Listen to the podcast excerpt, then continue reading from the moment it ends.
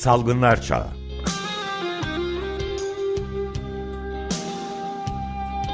Pandemide Sağlık.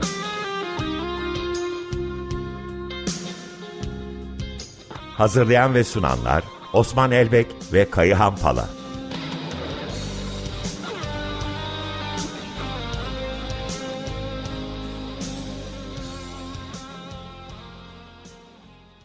Günaydınlar, herkese merhabalar Osman Bey, Kayan Bey. Günaydın, merhaba. Merhaba, günaydın. günaydın. Evet, neyle, e, Dünya Sağlık Örgütü'nün raporuyla başlıyoruz galiba değil mi? Evet, e, siz de programı savaşın yıkıcı faturasıyla açtınız. E, Dünya Sağlık Örgütü de e, Ukrayna'ya karşı yapılan bu işgalin insani yıkımını bir süredir raporlandırmaya çalışıyor. E, oradan derlediğimiz bir takım hem e, savaşın yıkımını hem de salgın pandemiyle COVID-19 pandemisiyle ilişkisini gösteren bir takım verileri paylaşarak başlamak istiyoruz bu hafta. Ee, Ukrayna'nın işgali 18 milyon kişiyi etkiledi. 3.3 ee, milyon kişi, yaklaşık 3.5 milyon kişi mülteci oldu ki bunların %59'u Polonya'ya gitti. Ee, Polonya nüfusunun %5'ini oluşturuyor bu. Tabii her giden göçmen eşit değil, eşit ortamdan yararlanamıyor. Ee, pek çok gazete ve medyaya da e, haber olarak yansıdı. Özellikle siyahi göçmenler gözaltı e, ortamlarında tutuluyor. Bu mülteciliğin dışında bir de gözaltı ortamları var. Yaklaşık 6,5 milyon kişi Ukrayna içerisinde yerinden edildi. Tabii sivil yaralı ve ölümleri bilmek savaşta çok zor ama e, Dünya Sağlık Örgütü Ukrayna işgalinin en az 1650 sivilin 1035 sivilin 1650 sivilin yaralandığını, 1035 sivilin de öldüğünü ortaya koyuyor. Siz de atıfta bulunmuştunuz. Sağlık kurumları e, çatışmalardan çok ciddi olumsuz etkileniyor. Gerçekten öyle 300 sağlık kurumu çatışma bölgesinde çünkü. 600 sağlık kurumu ise çatışma bölgesinin hemen 10 kilometre etrafında. Bugüne kadar en son Dünya Sağlık Örgütü Başkanı'nın da e, güncellediği verilere göre 82 sağlık kurumuna saldırı e, yani yazık ki uğradı 82 sağlık kurumu. E, bu saldırılar sonrasında 43 yaralı 72 ölen oldu sağlık kurumunda. Tabii bu ortam e, bu insani faturasının dışında pandemi de çok olumsuz etkiliyor. Ee, Ukrayna zaten sorunlu bir ülkeydi pandemi açısından. Örneğin aşılanma oranları %34 gibi oldukça düşük.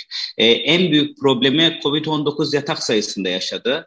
Covid-19'a ayrılan yataklar doğal olarak çatışmada yaralananlar ve ölenlere e, veya ölümcül hasar e, problem yaşayanlara ayrıldığı için Covid-19'da ayrılan yatak sayısı Ukrayna genelinde %27 oranda azaldı. Bu azalma Luhansk gibi bölgelerde %80'e vardı. Tabii ki bu ortamda test yapılması, tanı konulması mümkün hale olmadığı için rakamlar sanki iyileşiyor gibi. Örneğin vaka sayılarında %96, yatış oranlarında %83, Covid-19'dan bağlı ölümlerde %88 azalma varmış gibi duruyor ama bu aslında tanı konulamamanın ve tanısız bir şekilde Covid-19'dan ölmenin e, işaretleri. Hızla Ukrayna topraklarında ve insanlarında Covid-19 pandemisi yayılıyor. Bugün yapılan e, hesaplamalar Ukrayna için e, tıbbi malzeme ve temel sağlık müdahalesi için 45 milyon dolara ihtiyaç gerektiğini, Ukrayna'nın bölge ülkelerine giden mültecilerin sorununu çözmek için de 12,5 milyon dolara ihtiyaç olduğunu ortaya koyuyor. Hani bu e, biraz önce söylediğiniz kaç bombaya karşılık gelir bilmiyorum ama bu rakamı bulamayan bir insanlık. E, tabii bu sadece COVID-19 pandemisi nedeniyle değil, polio gibi, Özellikle Ukrayna'da e, HIV'li hastaların çok fazla olduğunu biliyoruz. Benzer bir şekilde çok ilacı dirençli tüberküloz hastalarının fazla olduğunu biliyoruz. Savaş bu tür bulaşıcı hastalıkları tümüyle e, kontrolsüz bir hale getiriyor. Ne dersin Kayan savaş, bulaşıcı hastalık ve pandemi konusunda? Osman sen aslında çok önemli bir çerçeveyi çizdin. Yani biliyorsun biz hep sağlığın ön koşulunun barış olduğunu söylüyoruz. Bir yerde savaş ya da çatışma olması halinde orada artık sağlıklı olmaktan söz edilemez. Özellikle bulaşıcı hastalıklar söz konusu olduğunda çatışma ve savaş ortamı hem çatışmanın kendisinden kaynaklanan yaralanma ve benzeri sorunlar nedeniyle hem de o bölgedeki insanların yerinden edilmesi, uygun olmayan koşullarda barınması, yolculuk yapması gibi nedenlerle bulaşıcı hastalıklar açısından özel bir risk oluşturuyor. Henüz bu riski biz e, Dünya Sağlık Örgütü ya da başka veri tabanlarında göremiyoruz. Bunun da en önemli nedeni veri toplamayla ilgili güçlükler.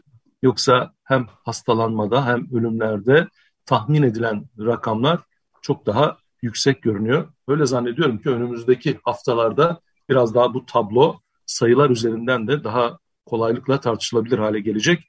Ama savaşın sürmesinin yalnızca işte e, sermayesini savaştan kazanan e, silah enstitüsüne yaradığını, bunun dışında hiç kimseye yaramadığını, bir takım hükümdarların iktidar mücadelesi yüzünden insanların ölümüne seyirci kalmanın da bir insanlık dramı hatta insanlık suçu olduğunu bir kez daha burada vurgulayalım.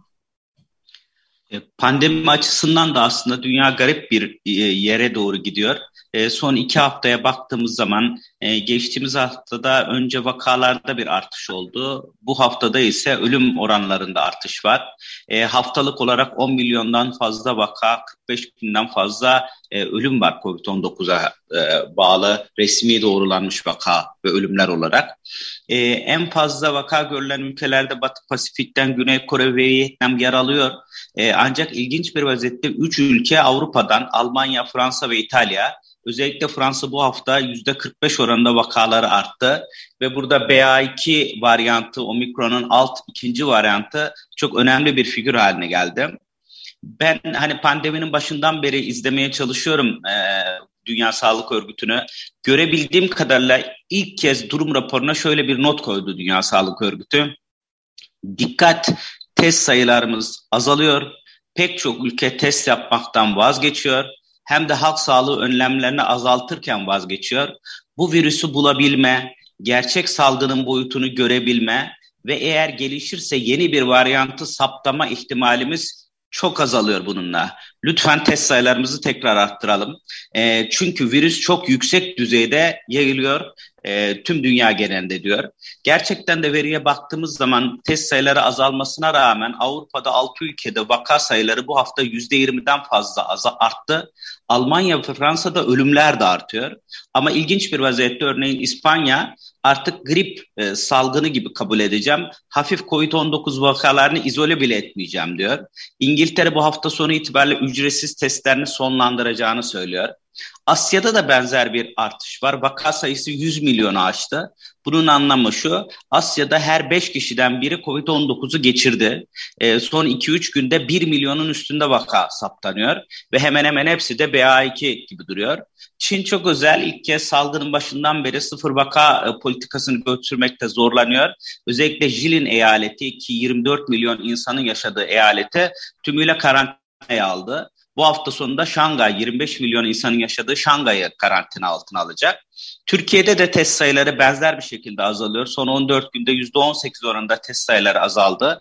Vaka ve ölüm sayılarındaki azalma da %49'lara ulaştı. Tabii bu test sayılarının azalması görece vakaların azaltılarak kontrol altına alındığını işaret ediyor ama e, Dünya Sağlık Örgütü'nün uyarılarını özellikle Çin ve Batı Pasifik açısından, BA2 açısından dikkatle e, değerlendirmek gerekiyor gibi düşünüyorum. E, ne dersin Kayağan? Özellikle Çin için yorumun ne olur? Osman, e, senin söylediğin noktadan devam edecek olursak, Çin şimdi şöyle bir şey tartışıyor. Dünyanın otokratik yönetimlerinin e, çok güçlü araçları kullanarak istedikleri anda kapanmaya gidebilmek gibi e, araçları kullanarak bu salgından en az etkilendiği düşünülen bir ülkesinde Şangay örneğine verecek olursak şimdi çok ciddi bir olgu ve ölüm sayısında artış var. Peki o zaman nereden bakmak lazım?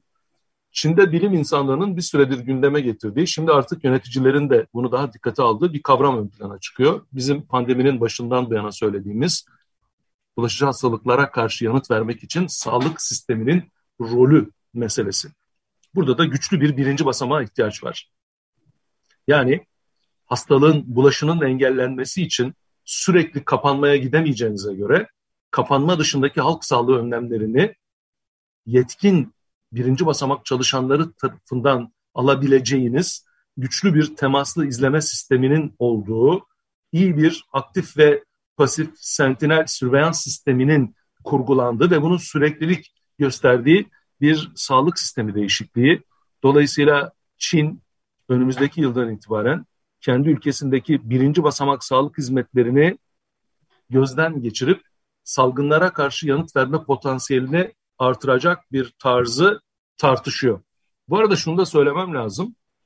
Bu test sayısının görece bütün dünyada azaltılması hatta bazı ülkelerde rutin uygulamadan neredeyse kaldırılıyor olmasının yanı sıra bir de bu genomik analizlerin sekanslamalarının e, uluslararası toplumla paylaşmasında da bir azalma olduğuna dikkat çekiliyor.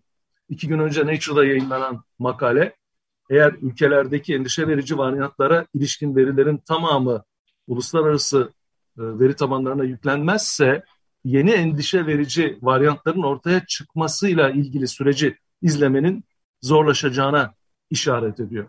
Biliyorsun Türkiye kendisinin doğruladığı olgular içerisinde en az genomik analiz yapan ülkelerden bir tanesi. En son oranlar yüzde 0,6 yani 100 vakadan birinin bile genomik analizini yapabiliyor durumda değiliz.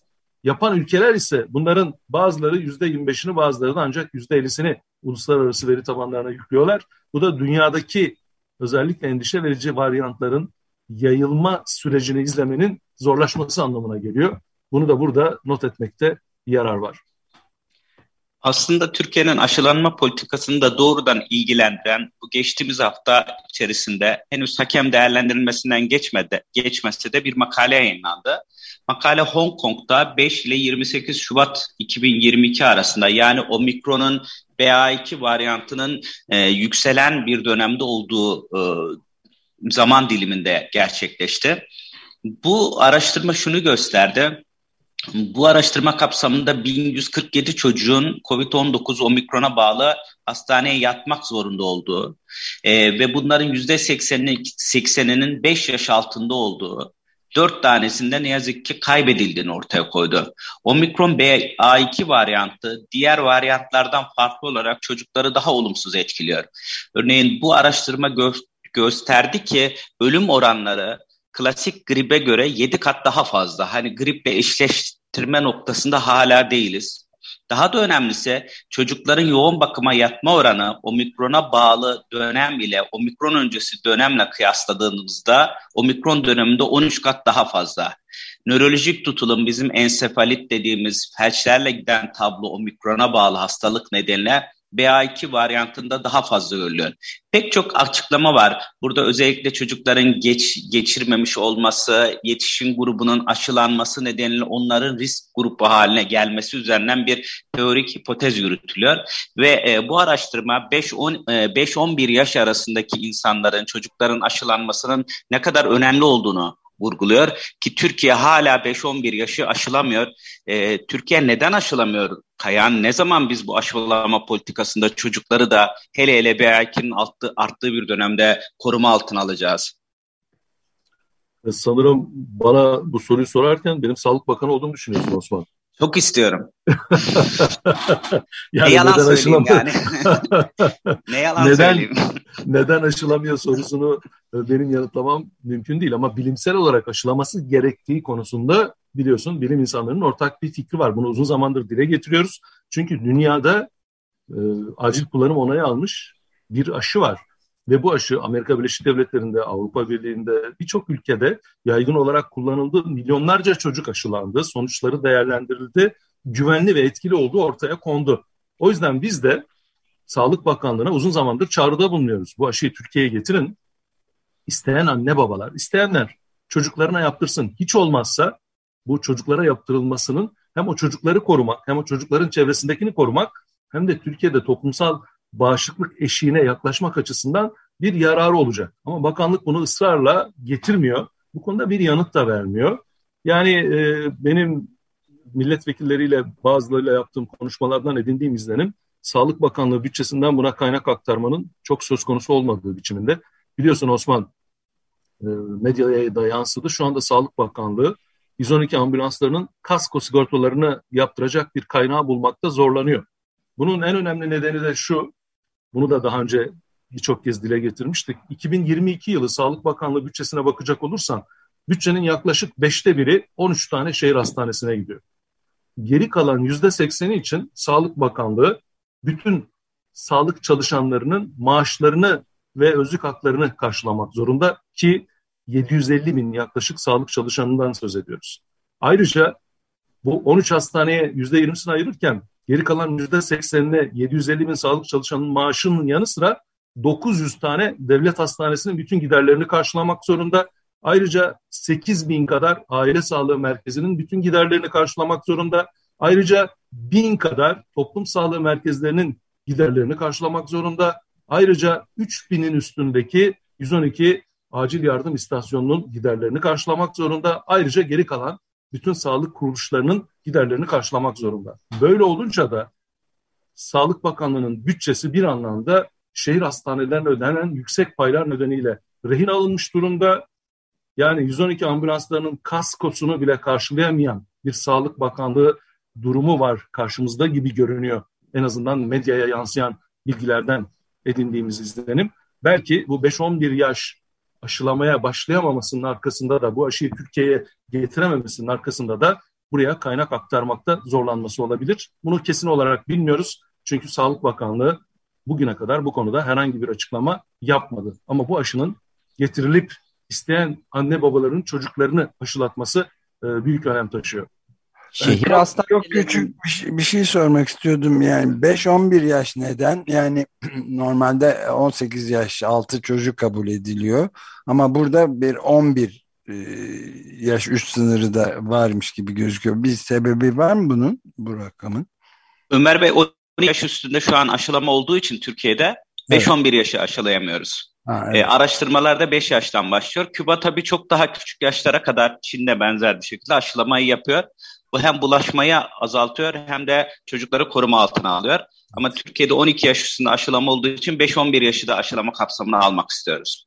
Evet anladım. Tamam teşekkür ederim. girmişken e, Türkiye'nin e, pandemi e, sürecinde iki yıllıkla ilgili e, bir rapordan da bahsetmek istiyoruz. E, biliyorsunuz şu an Türkiye'de HES uygulaması yok. E, PCR pozitif e, insanların yakınlarına PCR taraması yok. E, hani dışarıda kimsenin maske kullanmadığını biliyoruz. E, çoğu havalandırılması uygun ne demek yerlerde e, kapalı ortamlarda da maske kullanılmamasını istiyor Sağlık Bakanlığı. E, bugün gazetelere de yansıdı. Diyanet İşleri Başkanlığı açıklamada bulundu. Ramazan boyunca teravihler artık camilerde e, kılınacak dedi son iki yıldan farklı olarak. Hani her şeyin serbest olduğu bir yerde tek bir kısıtlama var. Gece 24'ten sonra canlı müzik yasağı var hangi nota SARS-CoV-2 virüsünü yayıyor bilmiyorum ama hani bu akıl dışı tabloyu da artık e, bir hayata müdahale olduğu açık olan bu, bu yasağında ortadan kalkması lazım. Tam da bununla ilişkili bir rapor var Türkiye'de yayınlandı. Türkiye İnsan Hakları Vakfı'nın son iki yılda hak ihlallerine COVID-19 pandemisi ortamında, COVID-19'da veya o gerekçe gösterilerek yapılan hak ihlallerini yayınladı. Tabii en önemli hak ihlali yaşam hakkının ihlali.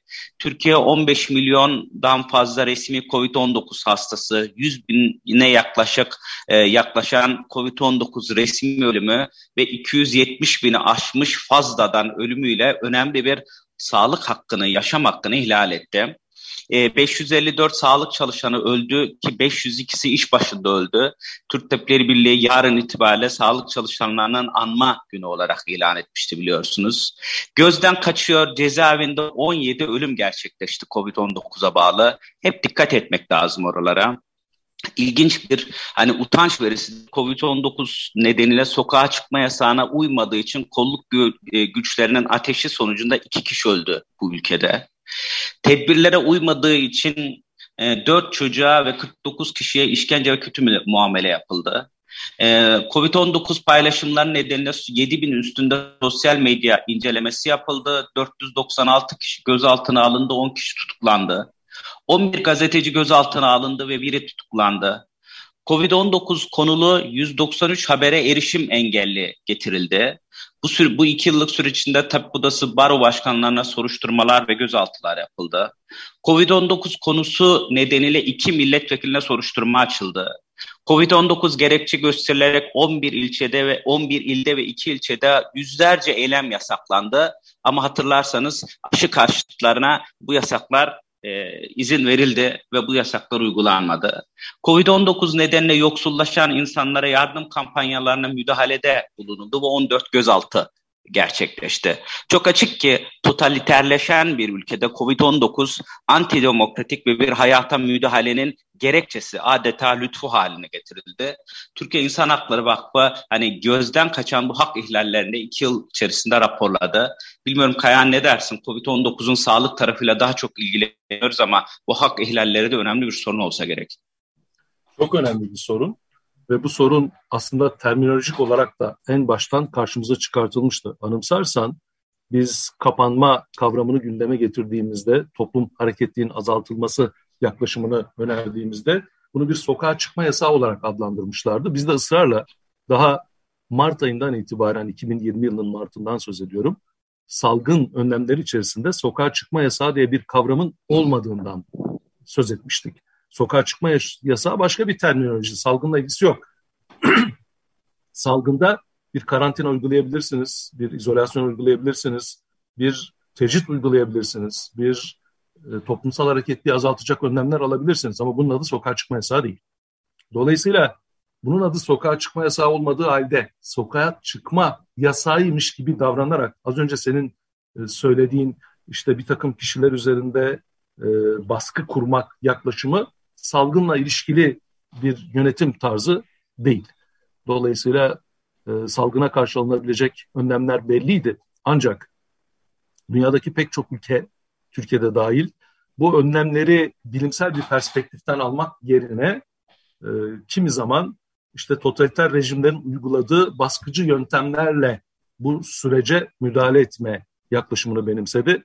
O yaklaşımın da e, kısa sürede belki salgın açısından etkisi e, bazı yerlerde görüldü ama bunun orta ve uzun erimli olarak salgınla mücadelede etkili olmadığı da ortaya çıktı. Dolayısıyla ilk önce salgına karşı nasıl yanıt verilebileceği konusunda yetkin kişilerin yönetebileceği e, bir salgın yönetimine duyduğumuz ihtiyacı bir kez daha burada tekrar etmiş olalım aslında bir kere daha sağlığın demokrasiden, özgürlükten ve barıştan ayrılamayacağını da gösteriyor bu süreçler.